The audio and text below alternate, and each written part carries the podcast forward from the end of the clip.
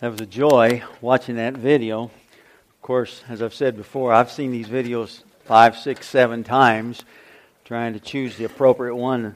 Sometimes go with a sermon or something that's funny or hilarious so that we can enjoy ourselves. But uh, sitting watching that with Mason, Mason said, Jesus is really good to us. He's prepared a good place for us.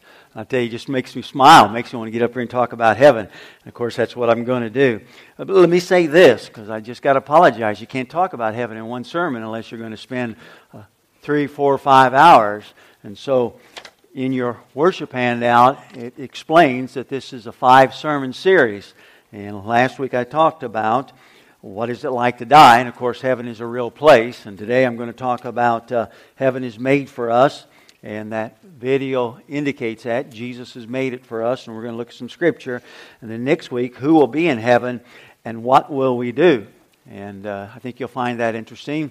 Uh, there's a lot of people who've got ideas what we'll do. We're just going to look at the scripture and see what it says about heaven and what we will do and who's going to be there. And then on August the 3rd and August 10th, I'm going to answer some questions. Uh, questions that over 40 years I've been asked about heaven. I would say if you have a question about heaven, I don't have a place near for you to fill anything out, but you could write it on the front, and uh, if you would, put your name on it, and then just drop it in the box. Do it this week or next week. That way I'll be able to have it and prepare and maybe be able to answer your question if I, it's not already one that I've been asked. But I would give you that opportunity to ask any question about heaven you want to ask. But you just got to communicate that to me or write on a paper, get it to me, or email it to me, text it to me, however you might do that, okay? Um, OBE. OBE. What in the world is OBE? OBE stands for out of body experience. Many of us have heard about out of body experiences, life after this life, people who say they've died and they've seen heaven. OBE. Now, people who study the body medically tells us that some people tend to have OBE experiences because the brain, excuse me, the brain takes three or four minutes to die, to stop functioning, after the heart stops functioning. Because it just apparently loses all its blood and it just stops functioning. And what happens is people who have died, their heart has stopped, they have shared that they have experienced just some, some, uh, some mystifying and remarkable sounds, visions, sights, and that is an out of body experience. Uh, in a book called Life After Life, a medical doctor and a psychologist researched out of body experiences a couple decades ago when, when, when people started really talking about them openly because you see people would have them but they wouldn't talk about it. But people started talking about it and dr raymond moody jr is his name and his book was called life after life and he studied the characteristics or the events that people said happened in their out of body experiences what I want to do is I want to read to you a brief part of his book. Okay? And he talks about that out of body experience. So you listen. Despite the wide variations in the circumstances surrounding close calls with death and in the types of persons undergoing them, it remains true that there is a striking similarity among the accounts of the experiences themselves. In fact, the similarities among various reports are so great that one can easily pick out about 15 separate elements which reoccur which recur again and again in the mass of narratives that I have collected. On the basis of these points of likeness, let me now reconstruct a brief, theoretically, ideal or complete experience which embodies all of the common elements in the order in which it is typical for them to occur. He writes A man is dying, and as he reaches the point of greatest physical distress, he hears himself pronounced dead by his doctor. He begins to hear an uncomfortable noise, a loud ringing or buzzing, and at the same time feels himself moving very rapidly through a long, dark tunnel. And after this, he suddenly finds himself outside his own physical body, but still in the immediate physical environment. And he sees his own body from a distance as though he is a spectator. He watches the resuscitation attempt from this unusual vantage point and is in a state of emotional upheaval. After a while, he collects himself and becomes more accustomed to his odd condition. He notices he still has a body, but one of a very different nature and with very different powers from the physical body he left behind. Soon, other things begin to happen. Others come to meet and to help him. He glimpses spirits of relatives and friends who have already died, and a loving, warm spirit of a kind he has never encountered before. A being of light appears before him. This being asks him a question, non verbally, to make him evaluate his life and help him along by showing him a panoramic, instantaneous playback of the major events of his life. And at some point, he finds himself approaching some sort of barrier or border, apparently representing the limit between earthly life and the next life. And yet he finds that he must go back to the earth, that the time for his death has not yet come. At this point, he resists. For by now he is taken up with his experiences in the afterlife and does not want to return. He is overwhelmed by these by he is overwhelmed by intense feelings of joy, love, and peace. Despite his attitude, though, he somehow reunites with his physical body and he lives. Later, he tries to tell others, but he has trouble doing so. In the first place, he can find no human words adequate to describe these unearthly episodes. He also finds that others scoff, so he stops telling other people. Still, the experience affects his life profoundly, especially his views about death and its relationship to life.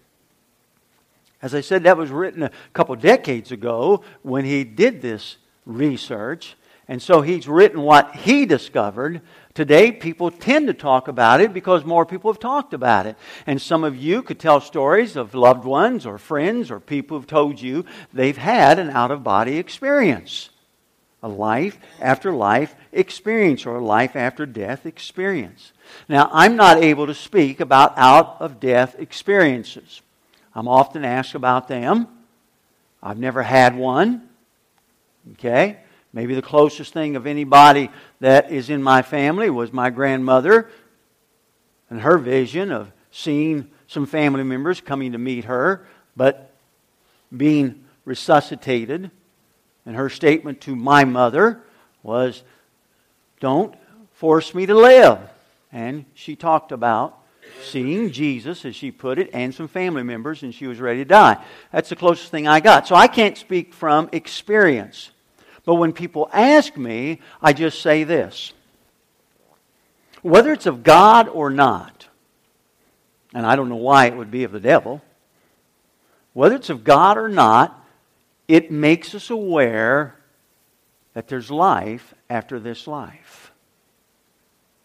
And if that's true, then it is important that I understand about that life after this life. And so I look to the Bible. I, I don't have time to do last week's sermon. I look to the Bible and I meet a character named Jesus. And if you remember, though there's a few people in here who weren't here last week, I told you the problem with people trusting the Bible and Jesus' words. You see, because He's creating heaven for us. He's the creator. The Bible says not anything was created that Jesus didn't create. Jesus is God part of the Godhead, Father, Son, Holy Spirit. And people say, but I have trouble believing the Bible. It's a myth. And so I don't know where I can take the words of Jesus because anybody could write anything. And you don't know the character of Jesus. And so you have trouble believing me if you don't know my character. And you have trouble believing Jesus because you don't know his character. And he tells us heaven's a real place or he wouldn't even bring it up. And so you've got to look and meet the character of Jesus. And you question whether Jesus exists, maybe. I told you last week, whenever I went to university, that used to be a question. Today, people basically, except on the internet, educated people don't question whether Jesus exists. There's too much, too much information concerning his existence as there is other characters of antiquity. And so, what I do, if out of body experiences are of God, if God's trying to make us aware of life after this life, then I need to find out about it. So I read the Bible, and the Bible tells me, God's Word tells me, that for those who repent of their sins, for those who by faith look to the death of Jesus on the cross, okay? And see, to us humans, that's crazy. How does a man 2,000 years ago, how does God 2,000 years ago become a man and die on the cross for my sins? And yet, Jesus says that's how it happens. And if we decide to, as we repent of our sins, claim his death on the cross for our sins, our sins are done away with. If we choose to follow him as Lord, then the Bible says heaven is a place being prepared for us. And so to speak about heaven, you got to speak from the scriptures. I mean, come on, you got to speak from something. And not all, we say all world religions are the same, and there's not that many world religions, folks. Five, six. You know, somebody wants you to believe there's, there's hundreds of them. That just tells you. I love it when people open their mouths and show that they haven't done any investigations. See? But they don't believe in the same kind of God. They don't believe in the same kind of afterlife. Some world religions don't even believe in afterlife. They just believe you become like a drop of water that drops in the ocean. After you die, that's it. You're just part of, of the creation. You don't, you don't exist anymore. And so I'm not telling you you can't believe that. I'm just saying somewhere you get your belief about life and death, and if there is a next life, from some information. And if there is an afterlife, then it's worthy for us to investigate it. Because just to be like an ostrich, stick your head in the hole and say, I don't know, is to take a great chance. There was a genius named Pascal. Some of you heard me talk about this before. Pascal was just a genius in mathematics. Lived a couple centuries ago. Pascal so influenced mathematics that the first computers that were developed used his understanding of of ones and zeros, dots and dashes, we may call them, ones and zeros, and developed a computer language. And I can remember I used to clean one of the major office facilities of one of the major companies, Staley's in Decatur. And I can remember going to their computer room, which would be as large as this and be sealed, keep the dust out, and that was their computer. And I just want you to understand that guy Pascal, in his genius, made it possible for people in the 20th century to develop a computer that now, oh, I put mine in my bag, I can pull out my iPhone and that computer that I use is a result of that genius. Somebody said, why are you telling us about him? Because he came up with Pascal's challenge.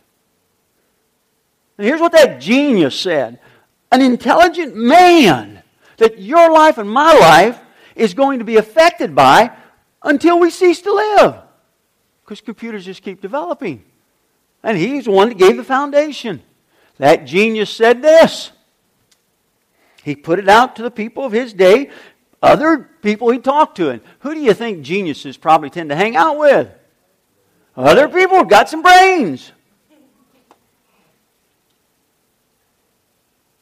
If I was a genius, I'd hang out with genius. I'm not a genius. Guess who I hang out with? Good. Some of you listening. Of course, you hang out with me. That implies you're not a genius. But uh, he said, okay.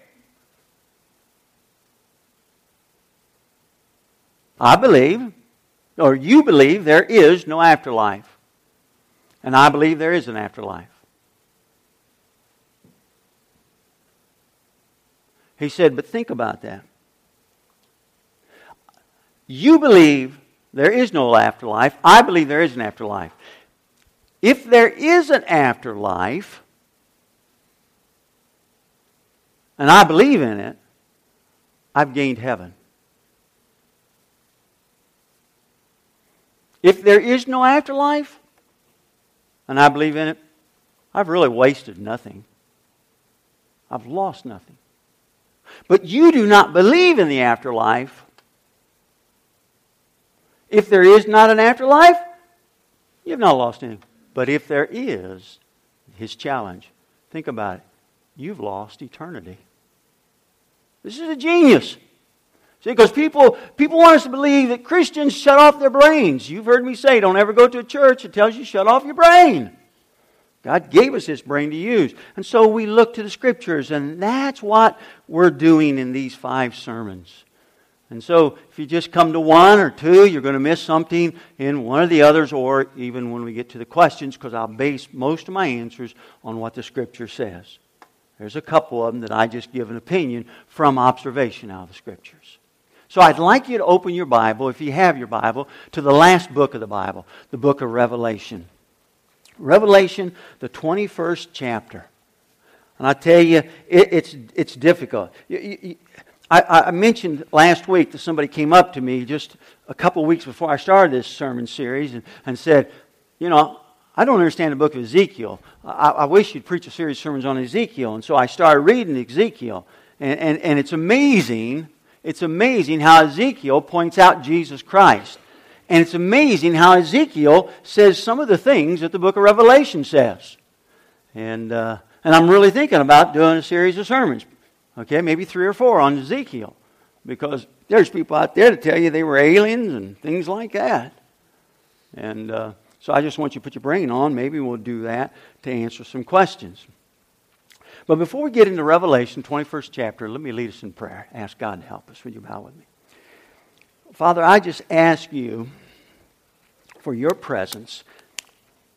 Father, by your Spirit, I ask you to help us to see heaven as it is. Not as we want it. And not as maybe how somebody has told us about it. But help us to see it as it is according to your words. Do that today. In the name of Christ we pray. Amen. So, Revelation, 21st chapter, look at the first verse. It starts out, it says, Then I saw a new heaven and a new earth. If you have your Bible, I'd recommend you underline those 10 words. When you read, when you read this recognition of heaven, I want you to understand it's about a new heaven and a new earth. That's what it's about. Okay? A new heaven and a new earth. If you have your worship handout, look at the first blank and fill it in. Heaven is a renewed creation. Okay? A renewed creation. Now, real quick, let's go back one screen. It says, Then I saw a new heaven and a new earth, for the old heaven and the old earth has disappeared, and the sea was also gone. I'm not trying to shortchange you by not talking about the sea and the old heaven and old earth. I want you to understand something new will take place when heaven exists, when it comes into our experience. Okay? Now let's go back to that worship handout statement. Heaven is a renewed creation. If you have your worship handout, it's not on the screen, so leave that screen up. I have the word, the Greek word kainos right there. You see that word new in verse 1, and everywhere it talks about new, about heaven, it's the word kainos. And it means a freshness in quality that is different in nature from what is contrasted as old. This is old, that's going to be new. Now, to you, that, that's just giving you a dictionary explanation, Greek understanding of the English word new. But what we have to understand is that heaven isn't going to be like this. And so I have a problem sometimes because this is all I'm used to. I, I, I, used to make a statement that you can't explain blue to somebody who's never seen blue. Think about that. You can't. You can't explain blue. Well, it, it sort of looks like gray and purple mixed, maybe. I don't know. Or yellow and green mixed. See? It's hard to explain something that people don't have any kind of comparison. And so heaven's going to be new. And you got to be careful because we like to tie it in to this experience. Matter of fact, when we say we're going to be in heaven and we're going to worship God, what do we think about? A church service. That's all we think about. Now, now I learned long ago taking care of my yard is a worship of God. I learned long ago to teach my children not throw paper on the ground but put it in their pocket until they find a trash can is worship of God because this is God's property. It's not mine. It's not yours. See? I learned a long time ago that what I do when I play ball, when, when, when I'm intimate with my wife, when I spend time with my kids, that's a worship of God. And so we, we, we want to tie our thoughts of heaven in relationship to what we're used here. But that word kainos means it's, it's going to be different than what we know now. It's going to be different. It's going to be new. And, and, and it's important to understand that, that, under, that word new, that kainos. Because you see, God had his writers, Paul, try to explain that that newness is taking place in us so we can get an understanding what heaven's going to be like if we understand the newness that is taking place in us here on earth. Look on the screen. Look at 2 Corinthians 5:17. Paul wrote this. This means because he talked about becoming a new create a new creature, new creation in Christ. He says this means that anyone who belongs to Christ has become a new person. Okay? Now, now you got to understand that. See, become a kainos person. A kainos person. You catch me, Mason, if I fall. A kainos person. Okay, I'll stand here and both of you can catch me. Okay? This is where we struggle. I'm going to tell you, this is where we struggle in this world. You see, Matt talked about the turtle on his back and, and God turned him over, okay? When, when, when Jesus becomes Lord, he doesn't remodel us. And see, that's how we think of the Christian life. He makes us new. That's what the scripture, New Testament teaches. I am a kainos person. And so here's my struggle. In my old life, I had gods other than Jehovah God. I had idols other than God being the one true God. And so what I do, I become a Christian, but my struggles in the Christian life is with those old idols, those old gods. And they're always trying to call me back because they know I'm used to hanging out with them. Now, this is why Christians struggle. Because you see, we say, I really don't want to be with them. And so, if we're not careful, Satan knows he gets us to just give up. I can't be that kind of Christian. No, you can't. I can't either. Because you see, it's not my remodeling, it's His new creation. And I know it's new. I know. I know He's changed me. I know there's desires in me that are of God because He's made me the new person. And my struggles come because the old experience wants to be my God. And those idols want to control me. And if I pay attention to them, they'll get their claws in me again. And I've got to recognize that. But God doesn't remodel us. He's not going to remodel this earth and the heaven that's here. He's going to make it new. The old life is gone. A new life has begun. And when we talk about heaven, that's what it's going to be like. What we know on earth is gone. When I answer questions, if you don't understand that, you, are just not going to understand some of my answers on questions. The old life is gone. The life I know on earth is gone. It's a new life. It's a life God intended for me. There'll be no struggles in heaven because there's no sin in heaven. Look, look what Paul said in Ephesians. Look on the screen. But that isn't what you learned about Christ, he says. Since you have heard about Jesus and have learned the truth that comes from him, throw off your old sinful nature and your former way of living. Look, you got to do that. You know, why does God allow these temptations in my life? Throw them off. Find an accountability partner. Call that person when those old idols want to get a hold of you. No, I'm too full of pride. Again, read the book of Ezekiel. The judgment on God's people was that they were full of pride. In the New Living Translation, it says they were full of pride. And they kept returning to their idols. God was making them in His people, but they kept returning to their idols. See, you got to throw off. You've not learned in Christ that you're remodeled. You've learned that you're a new creature. Old things have passed away all things become new. So he says, since you've heard about Jesus, verse 21, and have learned the truth that comes from him. Let's go on. 23, 22. Throw off your old sinful nature and your former way of life, which is corrupted by lust and deception. See, I still lust those idols. Lust for them. Some of you can't understand. Look, now listen to me. Everybody. It's got you because you lust after the idol. Not God, the idol. I lust after my anger, not my relationship with Laura that God is making. And we're deceived. But you see, my lust for my, my old idol, I'm used to hanging out with them. That makes me feel comfortable. That's deception because you know it doesn't.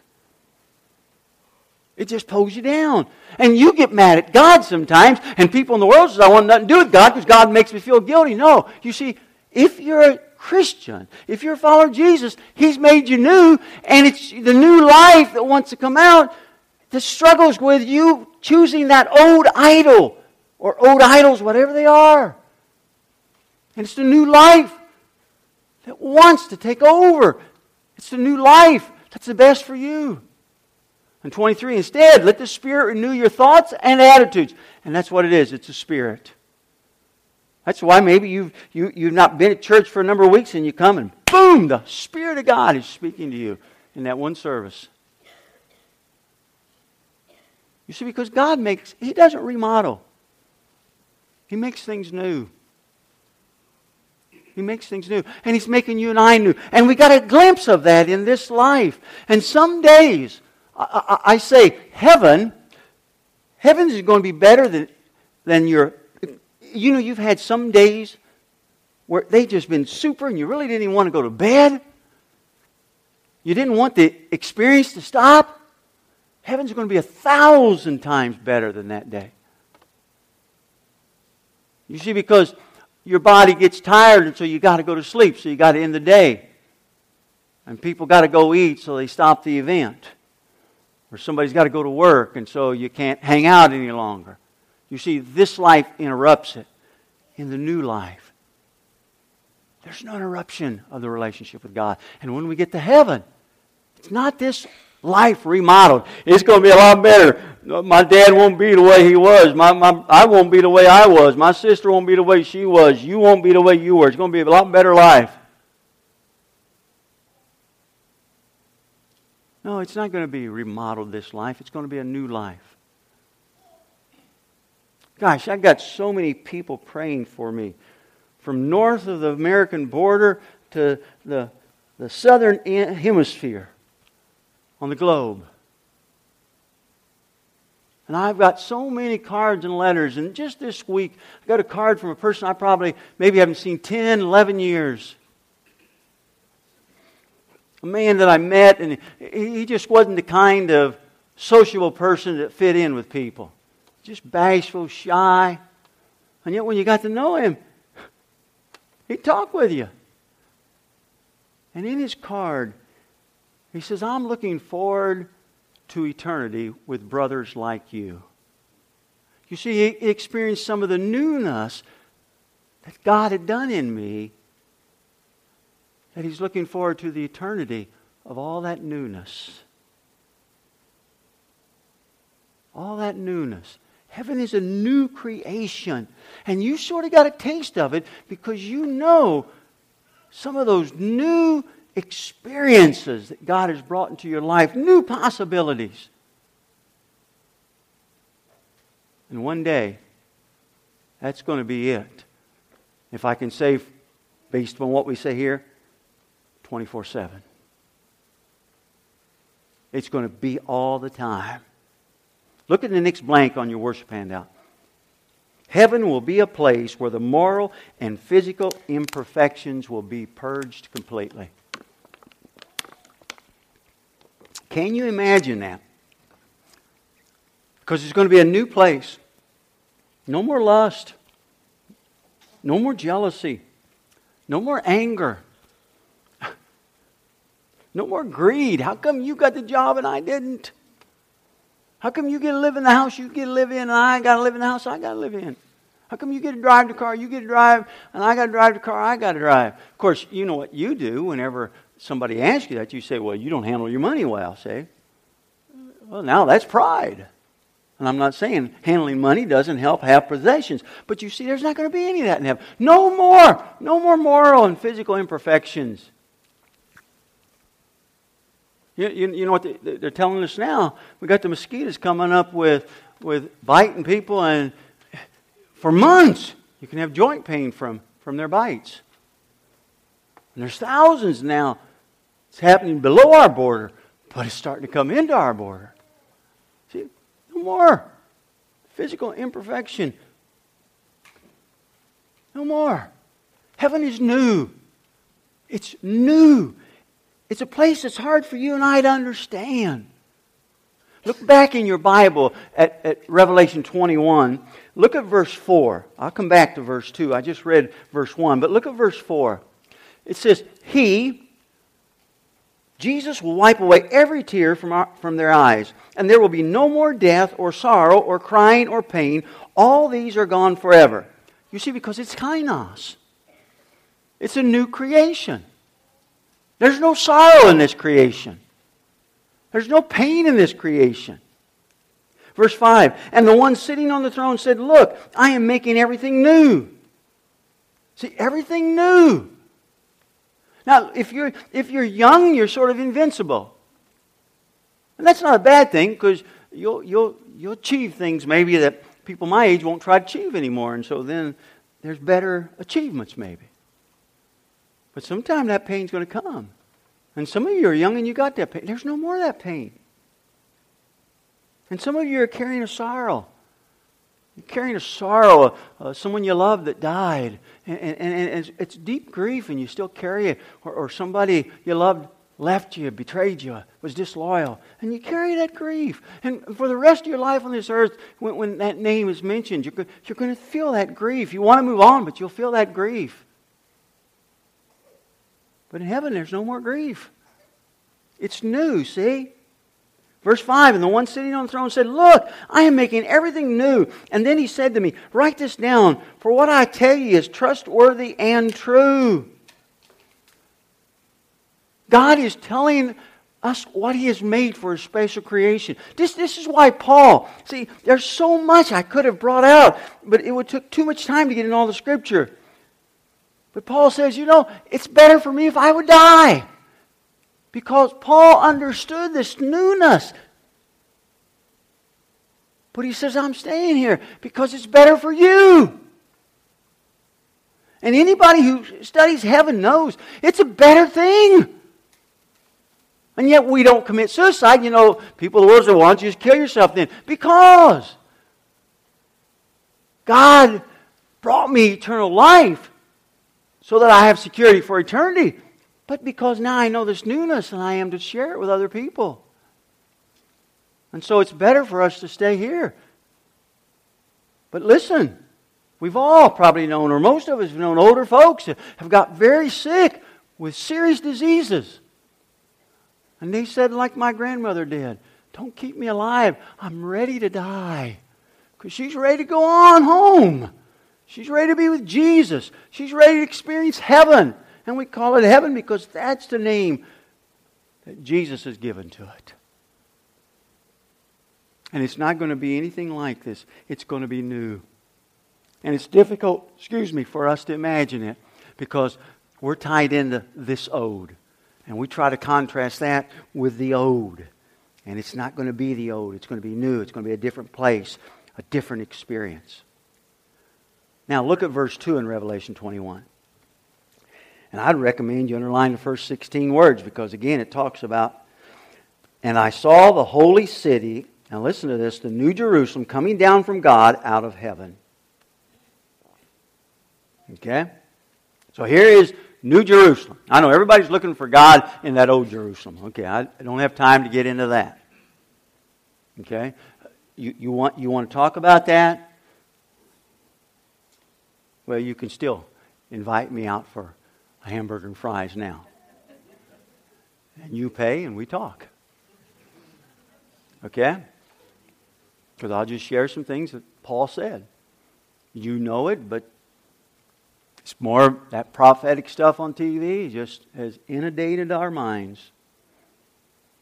And so we have trouble moving because we, we contrast what we know here with what's going to happen. He says, Listen, I saw the holy city, the new Jerusalem, coming down from God out of heaven. And he says, It's like a bride beautifully dressed for her husband. And I heard a loud shout from the throne saying, Look, God is ho- God's home is now among his people and he will live with them, and they will be his people, and God himself will be with them. And these words are given to us, the special creation of God, mankind. There's only one race, it's the human race. If you're prejudiced, you say, no, there's many races. There's only one race, the human race. That's what God created. If you're prejudiced, you say, no, there are many races. There's only one race, the human race. God created it. And God is taking that special creation and God is trying to help them understand that He has prepared for them. And how does He explain it? Because we can only identify here. It's like a new city. Can you imagine? Somebody leaves trillions of dollars to the city of Mount Vernon. And we level everything and build a new city, new homes, everything new. We'd all be excited, wouldn't we? No, we'd cry. We want to keep the old things. See, because we're attached to the old. But can you imagine? New city. No imperfections. No plumbing troubles. If we need plumbing. See? A new city prepared for. See, God is trying to get us to understand that. Heaven is a new city. It's a new dwelling place for us, and, and God is going to live there with us. And it's for us. Somebody says, why does he call it a city like Jerusalem? Well, because in most countries, now America is somewhat different. In most countries, the country is identified by a city. If somebody said, Oh, you're going to England, They'd say, Are you going to stop where? Yeah, London. Oh, you're going to France? Will you go to? Oh, you're going to Rome? Will you go to? I mean, you're going to Italy? I'm sorry. Will you go to Rome? Now, in America, we might say Washington, D.C., but somebody else says, no, New York, L.A. You see, often a country is identified by a city, and, and, and God's people have always got their identity from Jerusalem. But this isn't the old Jerusalem. This is the new Jerusalem. Because Jerusalem was the title given to the place where God dwelled. People, people would make that journey to Jerusalem. Because it was believed it was there at the temple, is where God's presence would be experienced. And even today, some Christians want to go to Jerusalem because they feel like that's where God's presence is going to be experienced. But God has moved beyond that for this on earth. But to help us understand, he says it's a city, a place where people are going to be gathered. Look at the next blank on your worship handout. God's people will gather together in heaven. That's what he wants to get across to us. We're going to be there. So we will. Abraham, Grandma, David, King David. He's not going to be king, David. My dad. Next week I'll talk a little about that. In one of the questions, I'll talk about that. Because again, I'm going to tell you, there's people who ask, but what if a loved one of mine doesn't go to heaven? How can I be happy? But heaven's a gathering place of God's people. The Bible tells us, you know, I mentioned Abraham. The Bible tells us Abraham looked forward to heaven. And he, he, he's the patriarch, basically, of the Old Testament. Abraham is before Moses. Abraham lived before Moses. There's no law. And for you people who, who don't like to tithe, listen, you say that's Old Testament law.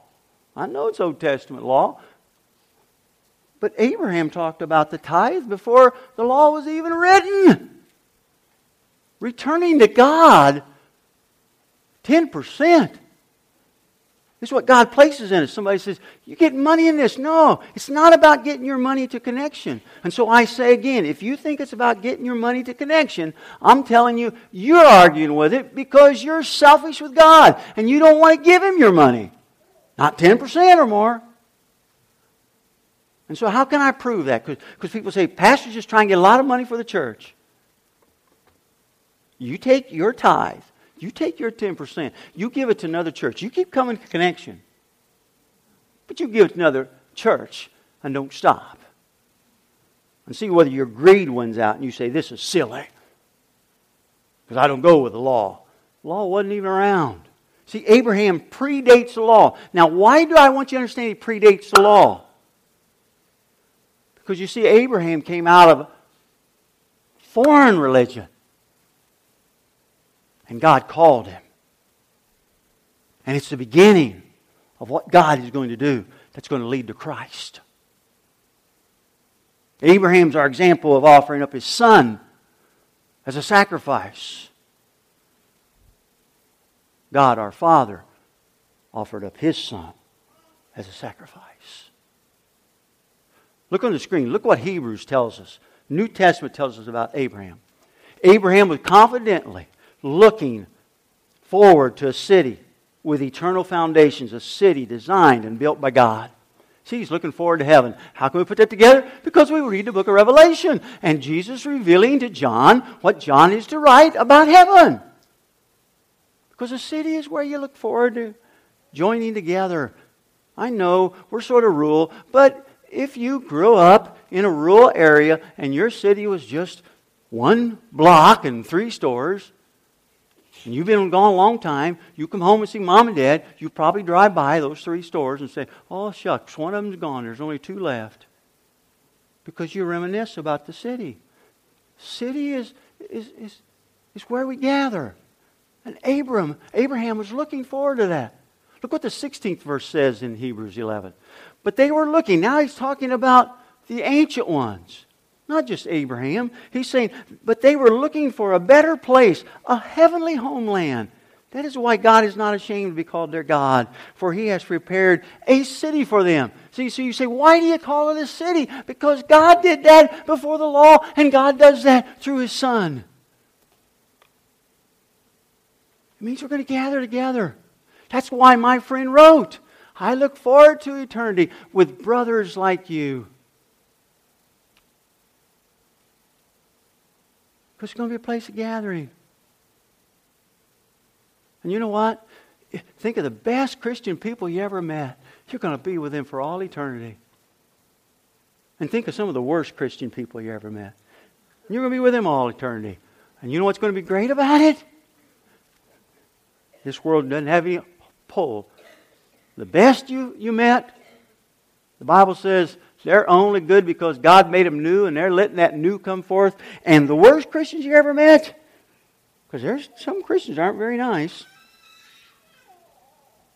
That, that stuff that made them bad is not going to be in heaven. And their newness is going to come forth. It's going to be a great experience. a great experience. And we have trouble understanding that. We have trouble understanding that. But God is telling us it's a new place prepared for us, like a city. The ancient ones looked to heaven, they looked forward to gathering together. And heaven is being made by Jesus. We talked about that last week. He's making it with His hands. Made us with His hands, God did. Heaven is being made by Jesus, prepared for us, we who follow Him. Look at the next blank on your worship handout. Can you imagine our Lord has personally made heaven for us? Think about that. Think about that. You have unlimited resources, unlimited resources, and you're going to get married. What would you do with those resources? You'd talk to the person you're going to marry, whether you're the female or the male, about being able to provide the best living place possible with the resources we have. And I got unlimited resources. And you'd have a child, and you'd make the best place possible. Unlimited resources. Laura and I remodeled our kitchen a few months ago. We had set it up so after my uh, gallbladder was taken out, I'd have a month to recover, and then I'd be able to do some work in there. That didn't work out quite as well. Probably wouldn't remodel. But, but I remember when we went into the, uh, the store and we bought a new sink and we bought a new faucet, and Laura looked at the faucets and she looked at one she liked. And then I said, What about this one over here? And she said, That's $100 more. And I said, Hey, if you want it, let's buy it. So she didn't hesitate a minute. Let's get this one. Got to be careful where you say that sometimes. What's the difference between this one and this one? This one you just touch anywhere on the faucet and it goes off and on. That is outstanding. I go visit my kids, it drives me crazy. I'm trying to touch their faucets. they don't come on. And they come and visit me and it drives me crazy. Because I touch my faucet and it don't come on because they're shut it off with a switch. You see, it's, it's new. I mean, I really think sometimes, sometimes, when Laura would get up in the middle of the night, she was in there those first few days just. I don't know, but I wonder. Something new, totally different from what we've experienced. Can you imagine? Our Lord, unlimited resources, creator of all. Jesus is creating for you and I a new place. A new place. A place of color. You, know, you, you, see, I could talk about Revelation 21 and 22, and I will talk about something now 21 in just a minute, but I could talk about that. And I could talk about the, the river like crystal going down the middle of the streets. But, but I don't think that that's important right now. I, I could talk about the trees on the, the side of the river that, that bear fruit once a month. Hey, read Ezekiel. Ezekiel used the very same description. I appreciate that person who came up because I wouldn't even have thought about reading Ezekiel. And yet, just perfect book to read with this. I, I could talk about the gates Revelation talks about there's 12 gates. Ezekiel talks about four walls, three gates on each wall. But the gates are made of pearl. And it talks about the walls are made of jewelry, precious stones, and gold. See, I could talk about all that. But that's crazy. How many of you, well, maybe three of you do, sit up and count your gold coins? See? But the ideal is God uses terminology to help us understand this is a place of color. This is a place of beauty. And hey, for some of you, it's, it's, going to, it's a place of music.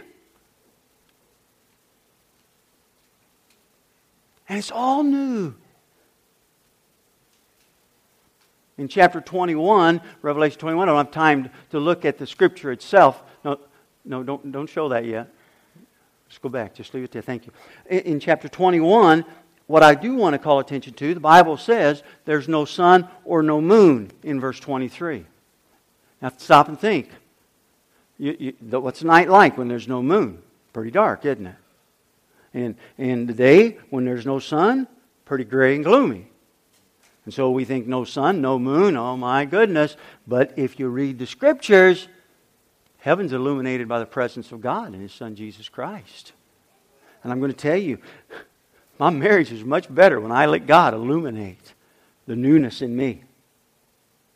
And I'll be quite honest with you, it's a lot better when God illuminates the newness in Laura. Okay? Well, I should have changed that. That's what it's going to be like. Can't even imagine. I'm used to sun and moon. And I struggle sometimes because those old idols want to take over. And my newness that I have been creating is trying to, to, to shine forth. And, and, and so it's, it's a struggle. And so what I got to do? I got to cast off those old things. I got to hang out with some of you that keep reminding me, get rid of that stuff. Because left to myself or left to people that, that worship those idols, I get caught up with them again. But heaven's going to be new, illuminated by the presence of God and Son Jesus Christ. And, and in verse 22 says there's no temple in heaven. And see, that speaks. That speaks to the people of the New Testament time. Because the temple was where you went, so you can feel the presence of God. But you see, verse 22 says, Heaven is filled with the presence of God. All of it. I mean, if there's outhouses, presence of God. See? And the presence of Jesus Christ. It's a new place. Just unbelievable. Now, now I'm going to go back to what I talked about last week. So think about this. Heaven is a new creation. It's different from what we're used to. And so, so I ask you, it, it, some people say, I just think heaven is a state of mind people get into. Is, is all this newness a state of mind? No. Somebody says, I just think heaven is an idea that certain that people have. Is all this newness an idea? No. Somebody says, I, I think heaven is, is, is a dream. Is Jesus just talking about a dream? No. This newness is real. Somebody says, I think it's make believe. Is Jesus talking about make believe? No.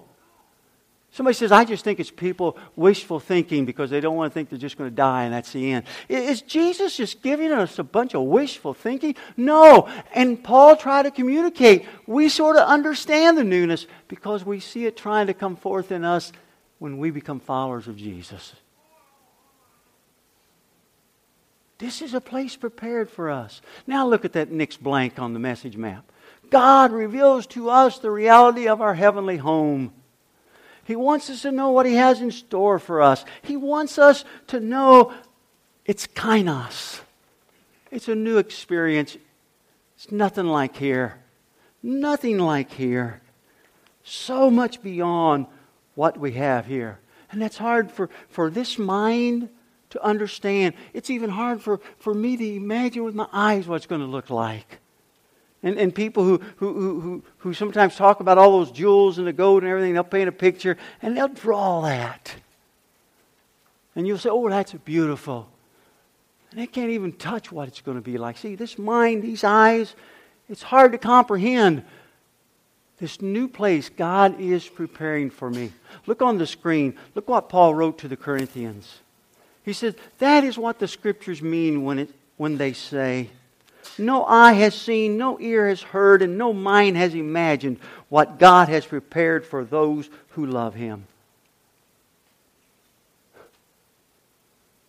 See? We, we can't even imagine. We're created. All I know is, is skin. All I know is, is this stuff. All I know is the pain and the hurt that comes in this world. I've lived long enough to know that. And heaven's not going to be anything like this because it's new. New, much different in contrast to this that is old. Look at verse 10.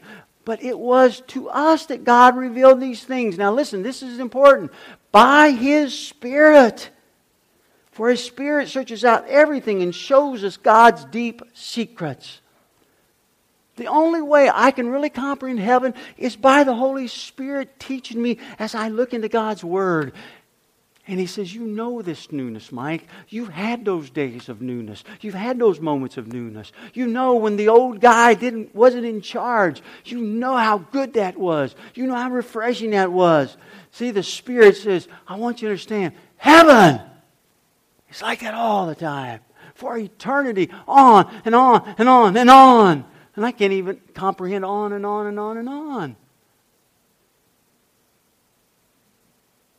You see, God's Spirit is how we learn that. That's why the Bible says this listen, you can't be a child of God. You can't be a follower of Jesus if you don't have the Holy Spirit. When Christ becomes Lord, you get the Holy Spirit. Don't let somebody else try to tell you you got to add something else. And it's the Holy Spirit that helps us understand all this newness that God is seeking to create in our life here, but one day there. You see, heaven becomes real to us who know Jesus Christ because the Holy Spirit makes it real to us. Heaven becomes our hope because the Holy Spirit tells us it is your hope. It is my hope. We who follow Jesus Christ. And I'm going to tell you, if you look at it real close, heaven becomes the longing of our hearts. Because the Holy Spirit says nothing even compares to what Jesus is preparing for you. You see, folks, that's home. That's our home. Not here, but there. And the only thing that separates us from there is death. That's the only thing. And one day, unless Christ comes back before you die, one day all of us will die. And then, heaven. We will be with our Lord if Jesus Christ is the Lord of your life. And so, is He Lord of your life? In chapter 22 of Revelation, verse 25, it says the gates are never closed in heaven. The ideal is God has it open for all. For all. Next week I'll talk about that all. He has it open for you.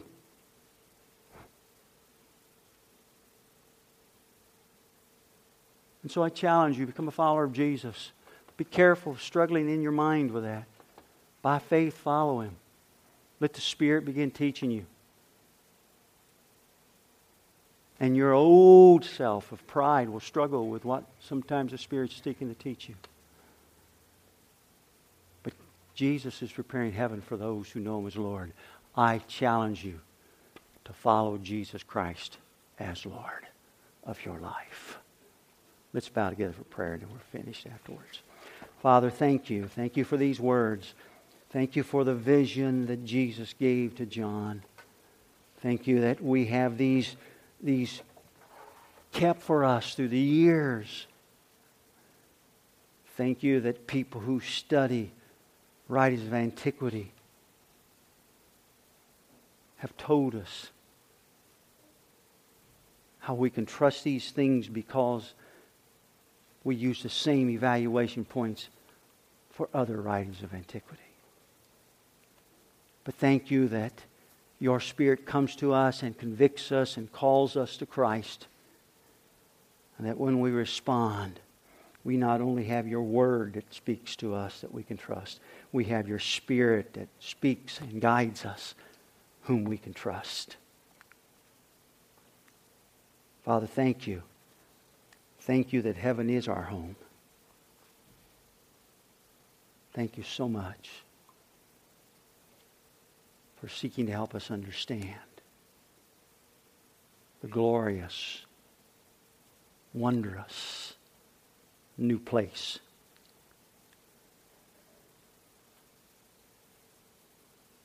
Our home where we belong. Thank you for that. In the name of Christ we pray. Amen.